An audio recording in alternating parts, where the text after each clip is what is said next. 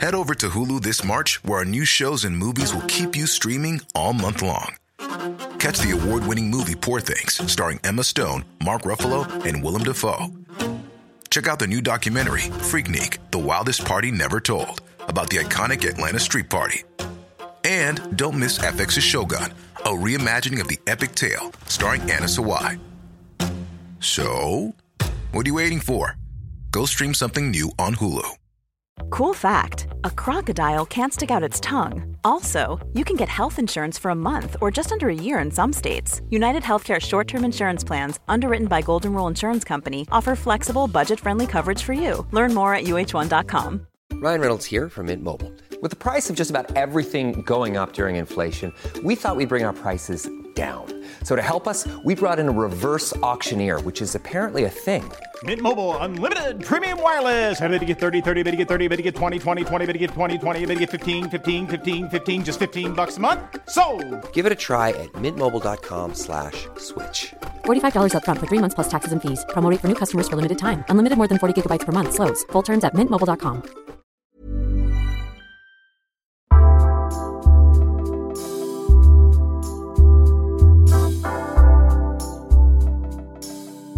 Welcome to the gang. You know, the one you never asked to be a part of. You are listening to the Grief Gang podcast with me, your host, Amber Jeffrey. This podcast has been created to tackle the tough but important conversations around grief with authenticity, realness, and having a laugh whilst we're at it. Look, we're all going to experience grief at some point in our life, in some way or another. So it's good to talk about it so that it's not much of a nightmare when it comes knocking at our doors. Grief can be incredibly lonely and isolating, but you don't have to feel lonely alone. On this podcast, you will hear various different stories and experiences, ones that will uplift you, inspire you, break your heart, mend your heart, and get you asking yourself some big questions. Some of these stories are my own, some are from the wonderful growing Grief Gang community, and some are from the incredible guest interviews. You will most likely cry. I hope somewhere along the line you can get a giggle in, but I promise you, you will learn something. I haven't got a clue what you'll take away, but I know you will take away something. So, this might be weird to say given the context, but happy listening.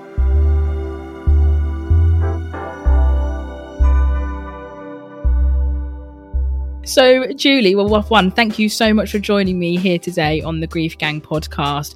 I have been a long time admirer of you, your work, the way you deliver, and the way you talk online. And I, I distinctively remember, like, when I found you and was like just blown away and taken away just by how well how much you were educating me and i really thought i knew already quite a fair bit about death and dying. I was like, oh no, I know, I know sweet fuck all. Like I know nothing. um, so Julie, can you just tell the Grief Gang listeners um, who you are and what is it that you do? So yes, hi, I'm Julie. Uh, Julie McFadden is my is my full name. Um, on social media, I go by Hospice Nurse Julie, and I'm a palliative and hospice care nurse. Uh, who has, you know, I just started social media probably a year and a half ago, just educating about death and dying and what hospice is, what palliative care is, what death looks like. I mean, all all things death and dying, and it's it's take on it's taken on a life of its own, which is like really exciting because I wasn't sure if people would be into it because you know in my day to day life, people are not necessarily into talking to me about what I do on a daily basis. So it's been really cool to see like a, a, group of, you know, people coming together and wanting to learn and know and meeting people like you who are also doing the same thing. It's amazing. It is. It's it's it's a whole. I feel like the whole space in itself has just taken on a whole different trajectory of itself, and it's so interesting. You say there of you know how in your day to day life in your in your work that people don't really enjoy talking about it, and so it is nice to have these places to turn to. Um, and I'll get into more, and I, I just love to know yeah more of the origin story of that. But I want to know a bit of how and why did you get into this line of work, Julie? What what made you, and uh, how old were you? You when you um, started into hospice and palliative care work? I'm 40 now. I think I was probably 32 ish. I don't know exactly, but around like my early 30s. But I've been a nurse um, since my mid 20s. So I've been a nurse for about 15 years, and I was an ICU nurse for many years.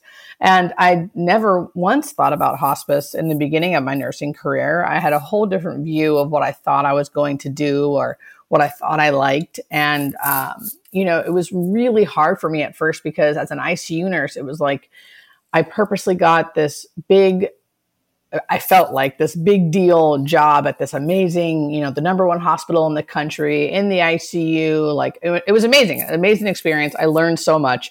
But after a, a couple years of that, my opinion of what I was doing really changed. I was like, I, I'm so unhappy. I can't do this. I feel like we're doing a disservice, not to everybody, but to a lot of people in the ICU.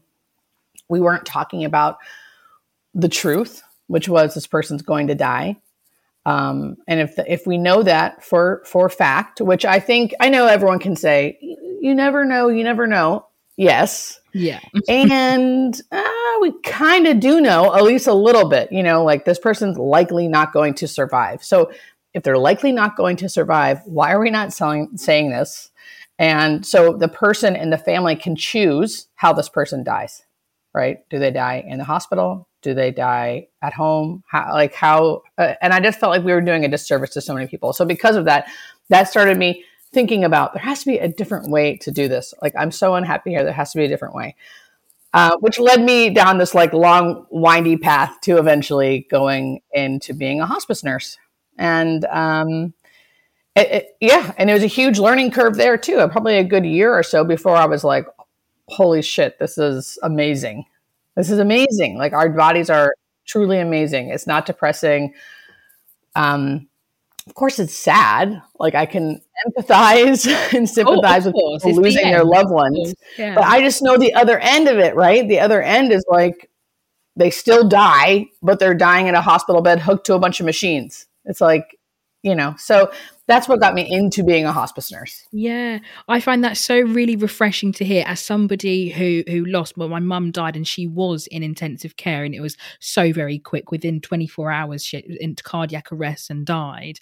And to hear that though from from a previous intensive care unit nurse and kind of it's making me think about the nurses who were looking at my mum's bedside and kind of thinking because we did have a little bit of the we did we weren't not not being told the whole story but could definitely tell there was some molly coddling going on here and uh, me being who, who, I am, I was like, I can just see through your bullshit, doctor. Like, I can see it. She's going to die. Just tell me. And it was when um, the doctor in, in one of our meetings was, uh, I've said this before, in the podcast, of, you know, um, miracles can happen. And I was like, oh my God, just say she's going to die.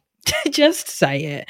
Um, oh gosh, yeah, that really makes it gives me like the chills. Yeah, yeah, because I really don't think people are. I really and I don't think people are purposely trying to do that to us. I just think everyone, including healthcare workers, are so uncomfortable saying something like that when that's all I think people need to hear um, is like the truth or, or in, and yeah, yeah, yeah, yeah. So interesting. Uh, I'm so, I'm sorry that I'm sorry that happened to you. I'm glad you're someone who can kind of I'm sure it wasn't purposely done, right? Oh, I, don't know, but yeah. But in you, general, it's like now and give grace and be like, of course, this man's looking and just looking at me being a 19 year old young girl and, and my brother and being like, oh my God, how do I sell these two kids that their mum is literally, she's got very little chance of surviving. And yeah, yeah, but that's really interesting to hear that too.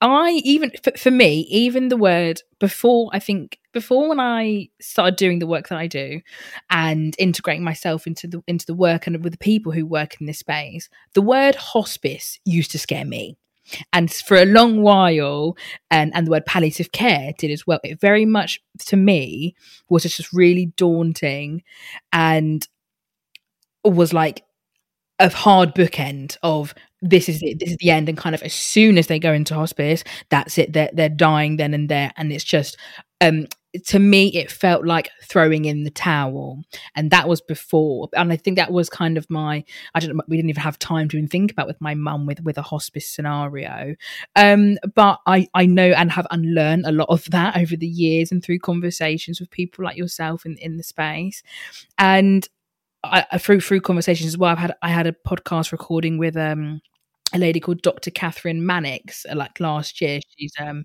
she's written some fantastic books here in the UK. She's incredible, and she we kind of spoke about off mic about how the word and the meaning of hospice has been misconstrued so much over the years.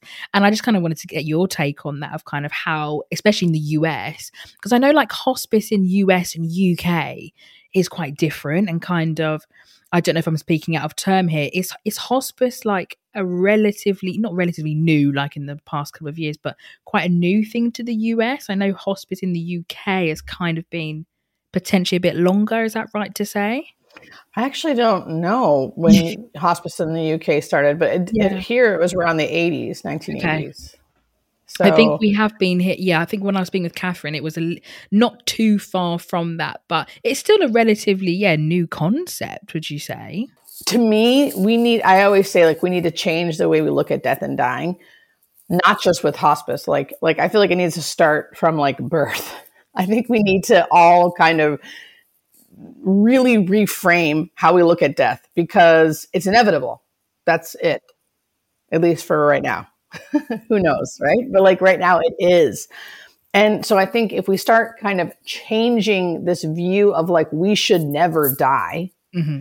and we should never, uh, the worst case scenario is someone dying, you know, um, I just think we need to try to somehow, I think through education, just through talking about it over the years, hopefully it'll change.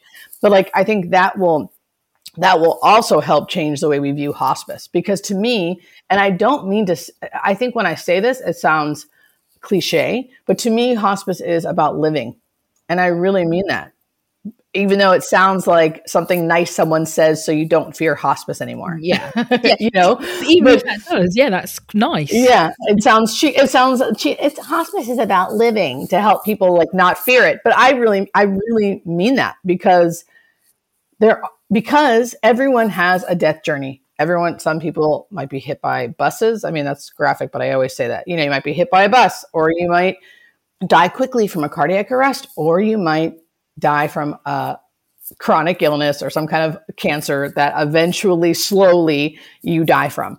And so everyone has their own death journey. And if you're on the a journey where you kind of see it coming, and so like that means you have a chance to go on a program like hospice that can help you live out the rest of your life. And the way it helps you is by really managing some symptoms that I feel like most doctors and agencies wouldn't be totally comfortable because of the fact of like they you know prescribing too much pain medicine or you know it's just it's just a little more lax so we can actually get symptoms managed so you can live your life it's a it's a program to help you not be in and out of hospitals, not be in and out of urgent cares, in and out of doctors' offices and appointments. They come to you, they manage symptoms that so you can live out the rest of your life. Absolutely. So it's about living. Live with yeah, with the time that you have left. Not yeah. Uh, that reminded me so much. I think it's by gen- the quote by a gentleman called. I think I'm gonna. I'm potentially gonna butcher the name. Atul Gawande. and um, apologies if you've ever listened to this podcast.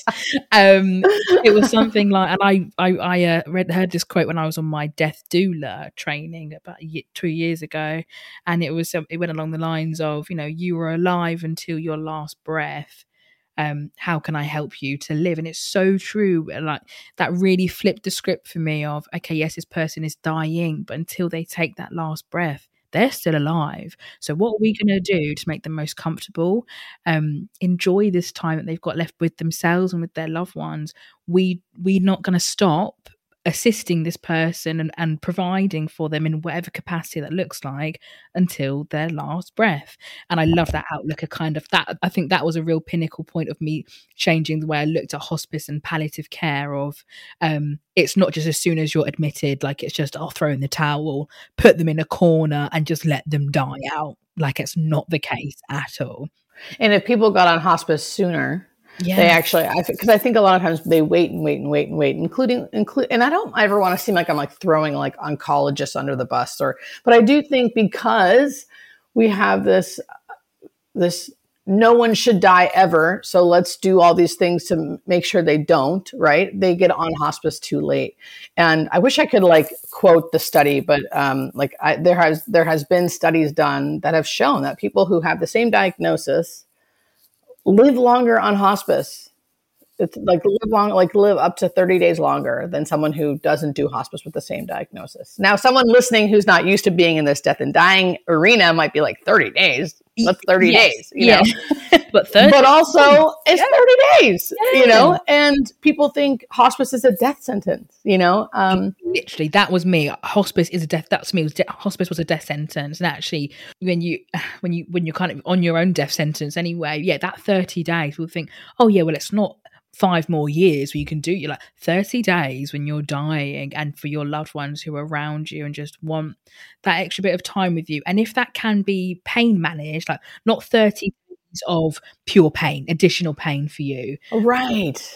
Exactly. Right. no it's, it's it, we, we because we do things like you know we do things like high dose steroids and high like high dose things that like I guess if you weren't dying, you know, it probably wouldn't be the best thing for you, right? Uh, but also, well, like, how can we, like, we're going to do what we can to make your life better in the moment. So, um, it's just, uh, there's like a fine line, right? And, um, and, and we're just really good at managing symptoms on hospice, you know? So, um, if we can, and most people, so many people come on hospice and feel better for a long time because they were feeling so bad for so long.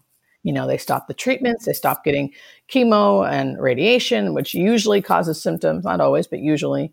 And we get their symptoms managed and they feel good for for time, you know. What a gift. What a so, gift.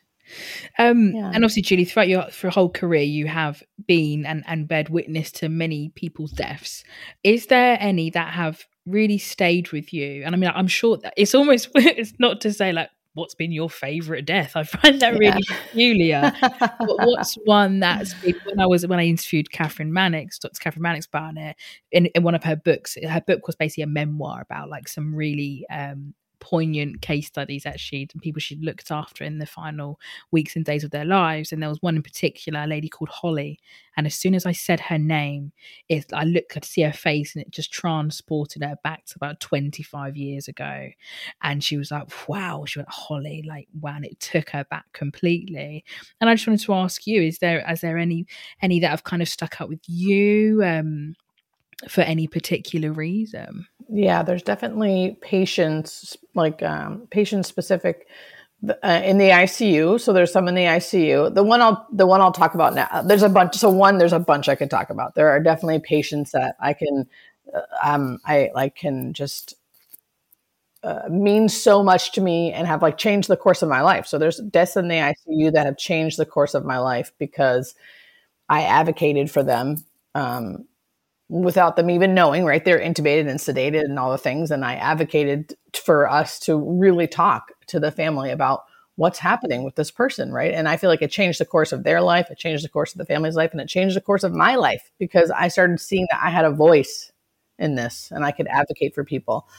Um, in ways that you don't think are advocating, right? You don't, you don't learn that like advocating for someone's death is advocating, but it was like enough is enough. We're hurting this person. What are we doing here? You know this is this is suffering. Um but anyway so that's so those people have changed my life. But one that always sticks out to me is uh, a spanish fa- a spanish speaking family that i had to use a translator with for um, months and months and they were young. So the patient was young his wife was young they had young children and um, he was really um, we did a good job at managing his symptoms, but he was really debilitated by the time I got there. So he wasn't like up and walking around and doing his thing. Um, but we were keeping him comfortable. Uh, but I and I got really close with him, but I really got close with his wife, and it was wild to get so close to somebody um, through a translator, you know, and I would forget that I'm using different translator every time over the phone. And I would leave the house and I would say like, thank you to the translator. And you could hear like a deep sigh. Cause I, I forget this translator isn't, you know, they're translating all of this hospice and death and dying stuff that I'm talking about and so much emotions. And I'm like, oh my gosh, I didn't even think about yeah, what you're going through too. yeah, this is like each translator, I'm always like, oh my gosh, thank you so much. you know, because you can hear their voice like, wow, what the hell just happened there? Um, but I remember his death because it was so sad, but it was so beautiful because the love that was there and his parents were there and his children were there and she was there and she was like laying on his chest when he took his last breath. And that stuff is sad. It is sad. I, I understand that. And uh, but it's also like the most love you can witness. Like the fact that i get to like witness how much love is in that family and how sad and devastated they are but they don't leave you know, that they feel it and they're sad and they support each other. Um, because I've seen it other ways too, where like you're so sad you leave, or you're so sad you shut down, or you're so sad you don't do anything, right? Um, so to see that is like I'll never forget it. It's it's it's breathtaking, and it's uh, to me like what life is all about, and how death can feel so sacred and so beautiful, and um, it's just moments like that that are like, well, oh, forever in my brain. Hello, I'm Amber, your host of the Grief Gang podcast, who is already in your ear holes as you are hearing this ad because you are listening to a Grief Gang podcast episode. And I'm Poppy, the creator behind the Grief Case and previous Grief Gang guest a fair few times. We won't interrupt you for long, but we just wanted to tell you about our Patreon community, Unpacking Grief. Unpacking Grief is an intimate and exclusive community where we're quite literally unpacking grief. Through Patreon-only workshops, book clubs, live Q&As with faces and names in the grief space you know and love, we're getting through this grief stuff together. Join today and become a part of our wonderful and supportive community. Become a member and pay nothing, and we mean nothing, until the first of that month. Try before you buy. If you hate us, you can leave with no hidden fees. Joining details in the show notes. Bye! The number one selling product of its kind with over 20 years of research and innovation. Botox Cosmetic, out toxin A, is a prescription medicine used to temporarily make moderate to severe frown lines, crow's feet, and forehead lines look better in adults. Effects of Botox Cosmetic may spread hours to weeks after injection, causing serious symptoms. Alert your doctor right away as difficulty swallowing, speaking, breathing, eye problems, or muscle weakness may be a sign of a life threatening condition. Patients with these conditions before injection are at highest risk. Don't receive Botox Cosmetic if you have a skin infection. Side effects may include allergic reactions, injection site pain, headache, eyebrow and eyelid drooping, and eyelid swelling. Allergic reactions can include rash, welts, asthma symptoms, and dizziness. Tell your doctor about medical history, muscle or nerve conditions including ALS or Lou Gehrig's disease, myasthenia gravis, or Lambert Eaton syndrome and medications, including botulinum toxins, as these may increase the risk of serious side effects. For full safety information, visit BotoxCosmetic.com or call 877 351 0300. See for yourself at BotoxCosmetic.com. Quality sleep is essential for boosting energy, recovery, and well being. So take your sleep to the next level with Sleep Number. With a Sleep Number smart bed, you can individualize your comfort level and enjoy a better sleep night after night. JD Power ranks Sleep Number number 1 in customer satisfaction with mattresses purchased in-store. And now the Queen Sleep Number C4 smart bed is only $1,599, a saving of $300 only for a limited time.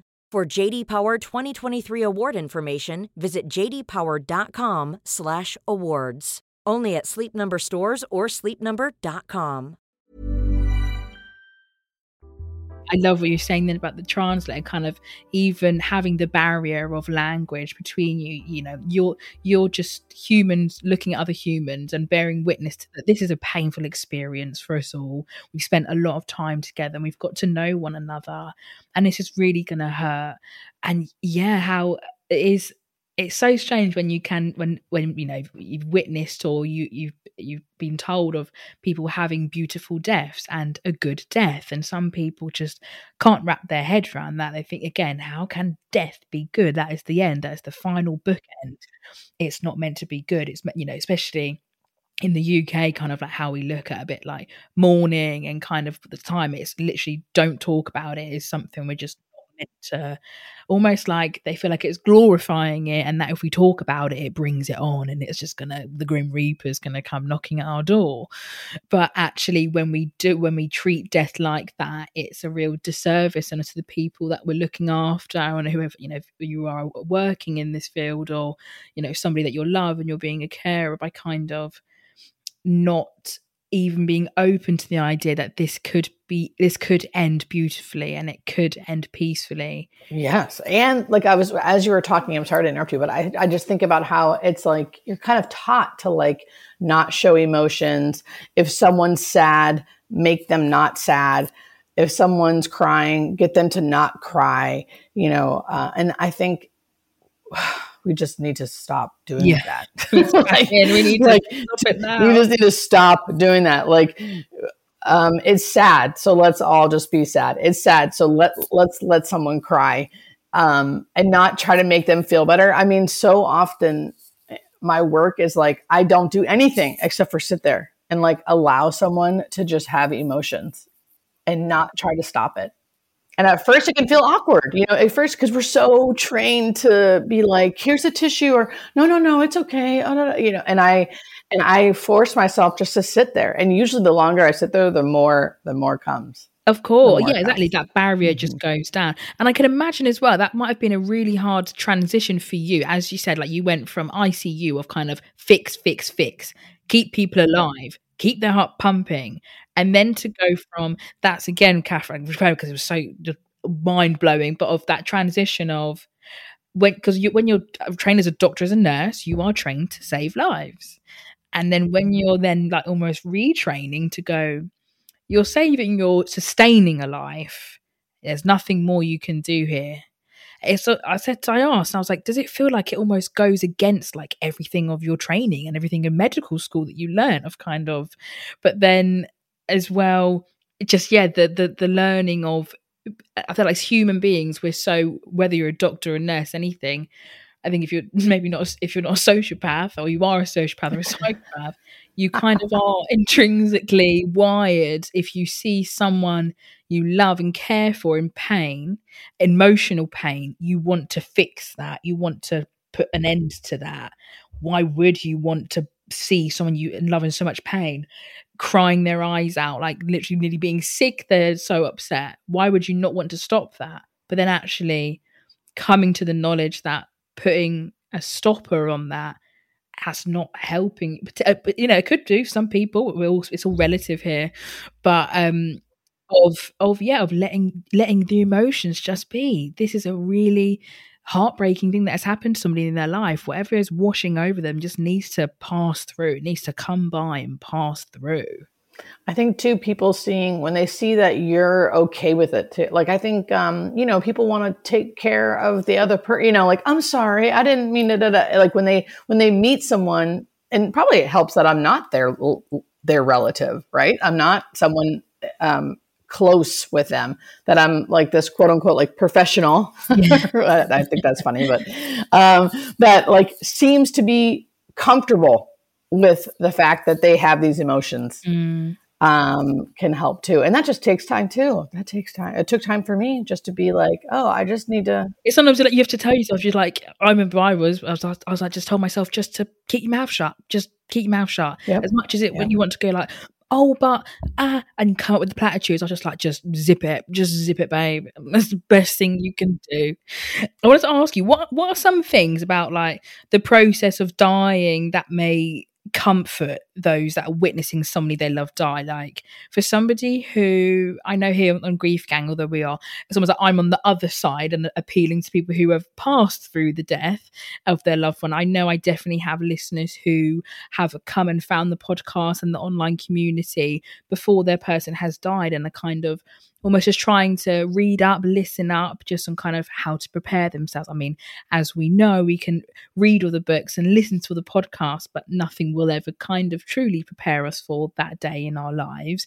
But what are potentially some things that may could bring some comfort to people. For example, I'm thinking of a few of like your TikToks that I love, and when you've spoken about when people have seen their loved ones have come into the room and they're like, "My mum's here," and for the family, they're like, "Oh my god, it's happening now! They're dying right now, and they're going into the light and they're leaving us."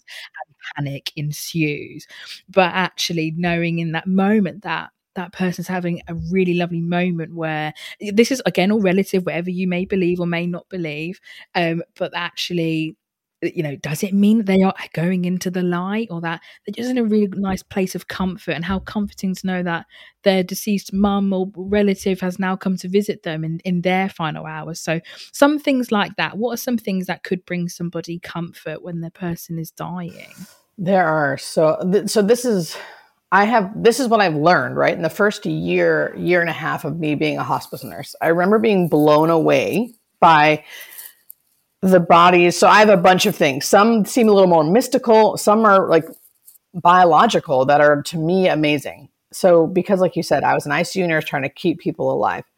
And what I saw in hospice over the, you know, year or so of being a new hospice nurse where I was seeing death and not doing interventions, that was the most amazing year of my life. And it helped me not be so afraid to die because our bodies are built to do it. And our bodies really do take care of us in the sense of they make you not hungry.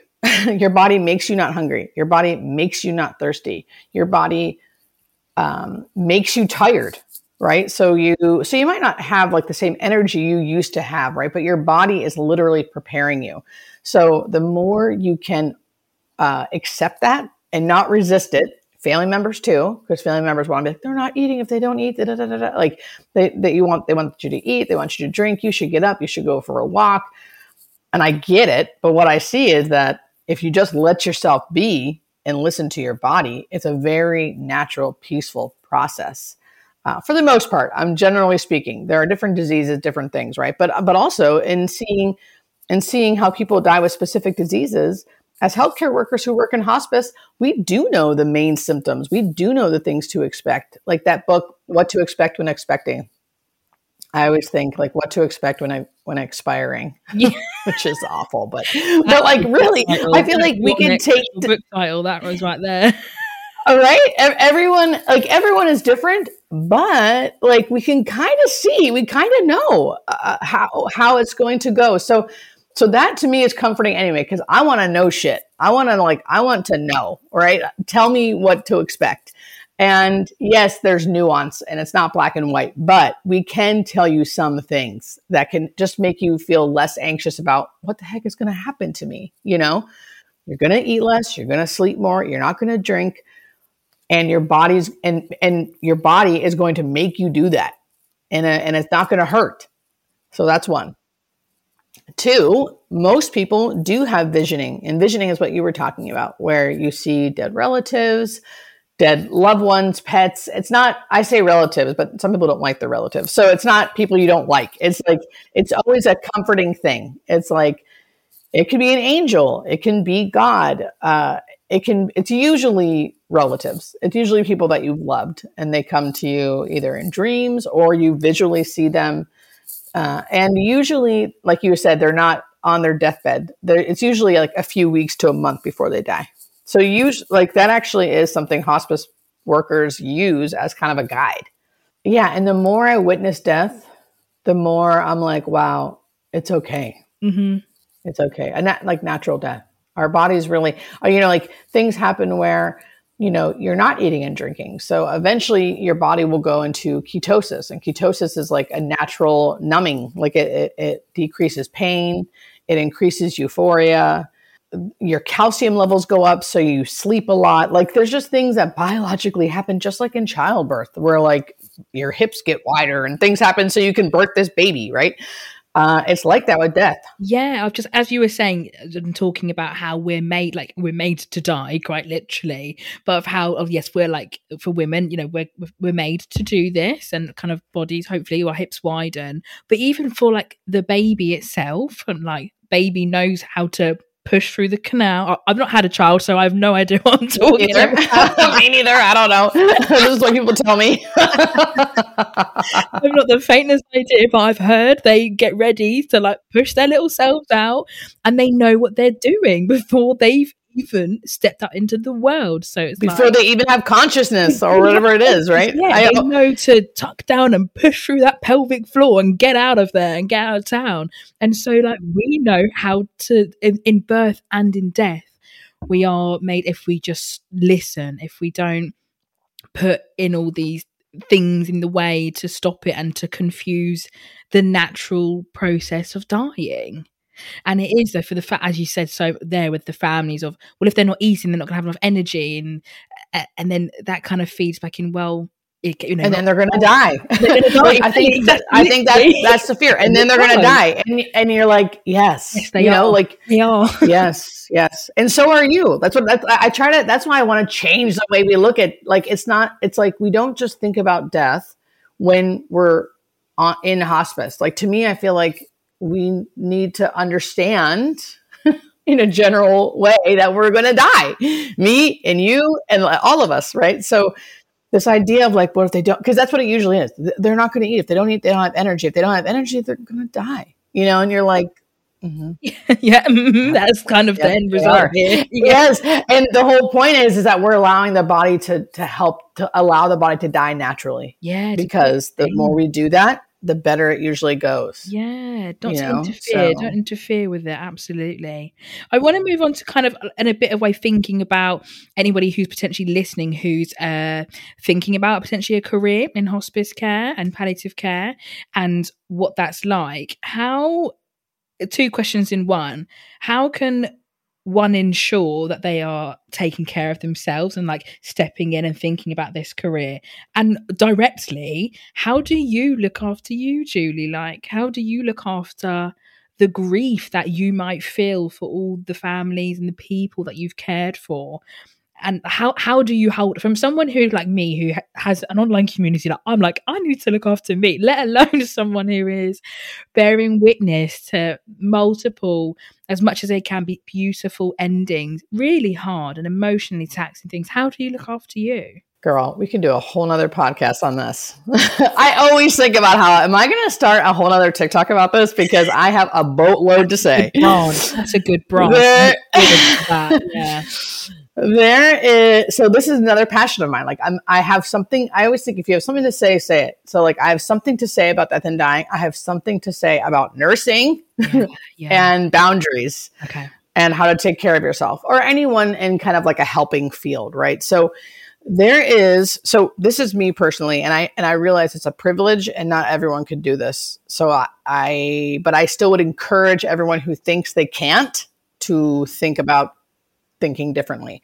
So I don't work full time as a nurse. And I and it's not because of social media. I was not working full time as a nurse pre social media. So how I do it and and that has helped me. Like I think full time I still work basically full time, but I work per diem, which allows me to make my own schedule, come like work 40 or 50 hours a week if I want to work overtime, and then work 32 hours a week, and then work 24 and then work 48 like i can i can take more vacation. I can there's like pluses and minuses. I have to pay my i have to buy my own insurance. I have to plan for my future on my own. Um, and people think i can't do that because they're so used to not doing that.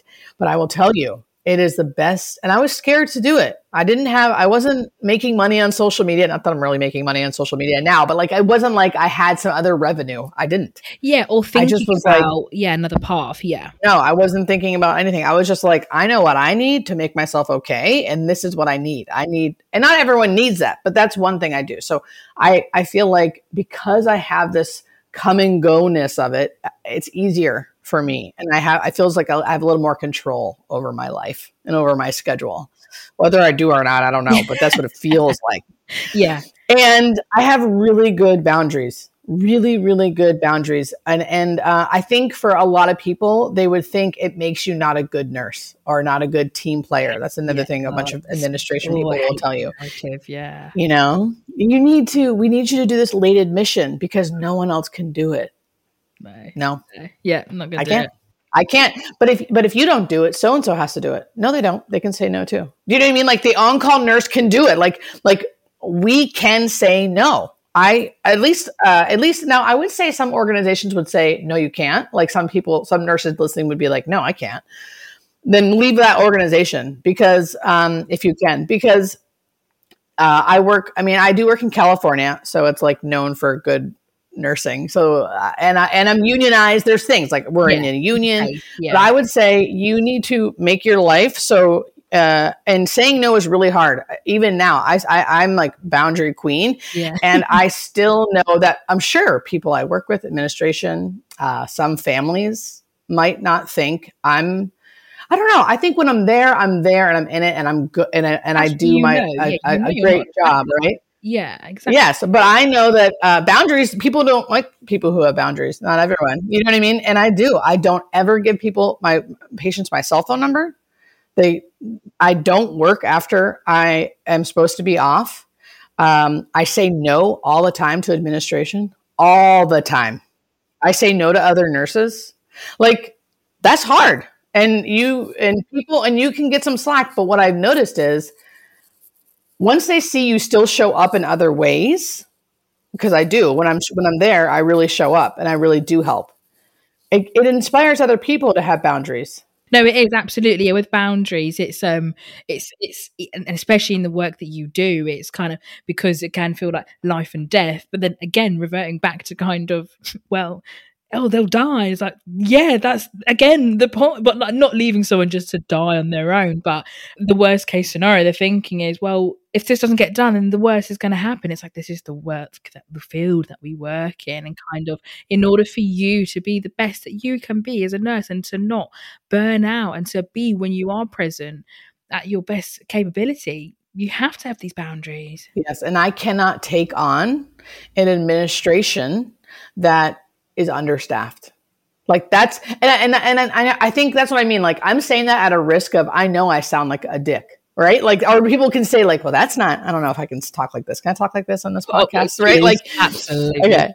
like it's like you're and and I know then people will say, well, the patient suffers. Okay, so again, I'm not at all trying to make a patient suffer, but I know that my life and my boundary and my being is important too. Exactly. And and they and this place I'm working needs to figure that out because I can't run I can't fix it all. And if I think I can, that's a that's a issue that I need to I need to deal with internally because it's not not every not, not every problem is my problem to fix. You know? And and I have to trust that my other colleagues can help, that the nurse on call can help, that the administration is going to figure it out because I can't do it. And uh, I had to cut it off. And so, and, and then there's every once in a while, like I, I won't, I won't do that. And I will cross my own boundaries for whatever reason. I, just just talked to the family on the phone and they called back and I'm not supposed to work but like you know like sometimes I'll cross it because yeah, I want to but that's that's your choice yes your choice your own boundary and that's okay. We all have to push a, if we want to push our own boundary within remit but when when externally it's being that boundary is being constantly pushed against you will eventually go oh fuck this, I'm walking. And that's what we see, especially here in the UK. We're seeing here. You have compassion fatigue. Yeah. Compassion fatigue. Oh, then you're, you're, I mean, me in the ICU, I was on, because in the ICU where I worked in, on the East Coast, we didn't, we weren't unionized. We didn't, we didn't, we weren't like allowed to have boundaries. We weren't, we weren't allowed to say no. No. Um, and I, and I couldn't yeah, work like that. You. yes, I couldn't work like that. So if you're in a place that, um, what I'm saying is, I guess if there's some people who are in a place that is like that, I would honestly reconsider, reconsider working it, somewhere yeah. else, doing doing doing something else. Like it's not because that, that's the only way. This, this is the long winded. That is how I stay sane. That is how I do it. I um, have boundaries, and I like love and do my work when I'm doing it, and I don't when I don't. And I, there's a clear boundary. Brilliant. No, that's a really, really. that's really hard to do, but I had to. I had to do it. Otherwise, no, I couldn't do it. Yeah, and I think potentially for some people listening and thinking like maybe like they might not have even known that could have been an option, thinking like they just, oh no, I've, I've trained to be a nurse, so of course my full time job is going to be a nurse, like da da da. But actually thinking, no, it doesn't have to be. You can still enjoy being a nurse in the work that you do, but it doesn't have to be your every single day, especially working in dying, in death and dying. Like when you're living and working in death and dying, it, it becomes a lot of what you consume, and kind of when are then the moments that you need to live. But to wrap up, Jude, I'd love to ask you kind of just to to conclude all of this and with all of your TikToks and further educating like the world. It's just your TikToks are amazing and it's been so wonderful just to see it go so far and reach so many people and educate quite literally the world.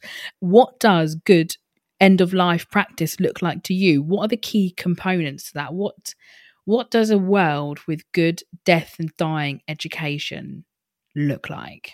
Oh my gosh, that's such a great question. I think it starts with the world accepting and acknowledging that death is inevitable. So like the whole uh, that's like a big thing, right? But like I think that will change everything, right? So it's this idea that we can accept, including me, uh, that I am going to die one day. And if I see it coming because I happen to have a disease where I know that it is, to ask ask for help, be able to accept help, people to help, right? So like using all of the things, like I always say, end of life is kind of like all hands on deck. You know, you need if you have family that can help you, family, hospice support, community support, you know, getting help and allowing people to help you. So, this idea of like knowing and accepting and acknowledging that this is happening, asking for help, getting help, accepting help, and um, and then allowing your body to be the guide. Really listening to your body, not resisting, um, not resisting death, which uh, is is hard. I mean, I don't know if I can. We're human too, you know. So it's like it's going to come and go and be messy and not messy and and uh, kind of accept all of that too, like knowing that it's just hard sometimes and um, being in it, right? Emotions are hard. Like I always say, if I get diagnosed with something terminal tomorrow, just because I'm here talking about death and dying doesn't mean I'm not going to be human and have sadness and anger and fear and then then acceptance, then back and forth. Just kind of accepting all of that. It's all about acceptance. I think that's where it starts and then we go from there. We start from there. Wonderful way to end. Julie, thank you so much for joining me today on the Grief Gang podcast. It's been an absolute delight, and I know the listeners will have taken away so much from that. Um, so thank you. Thank you. This has been great.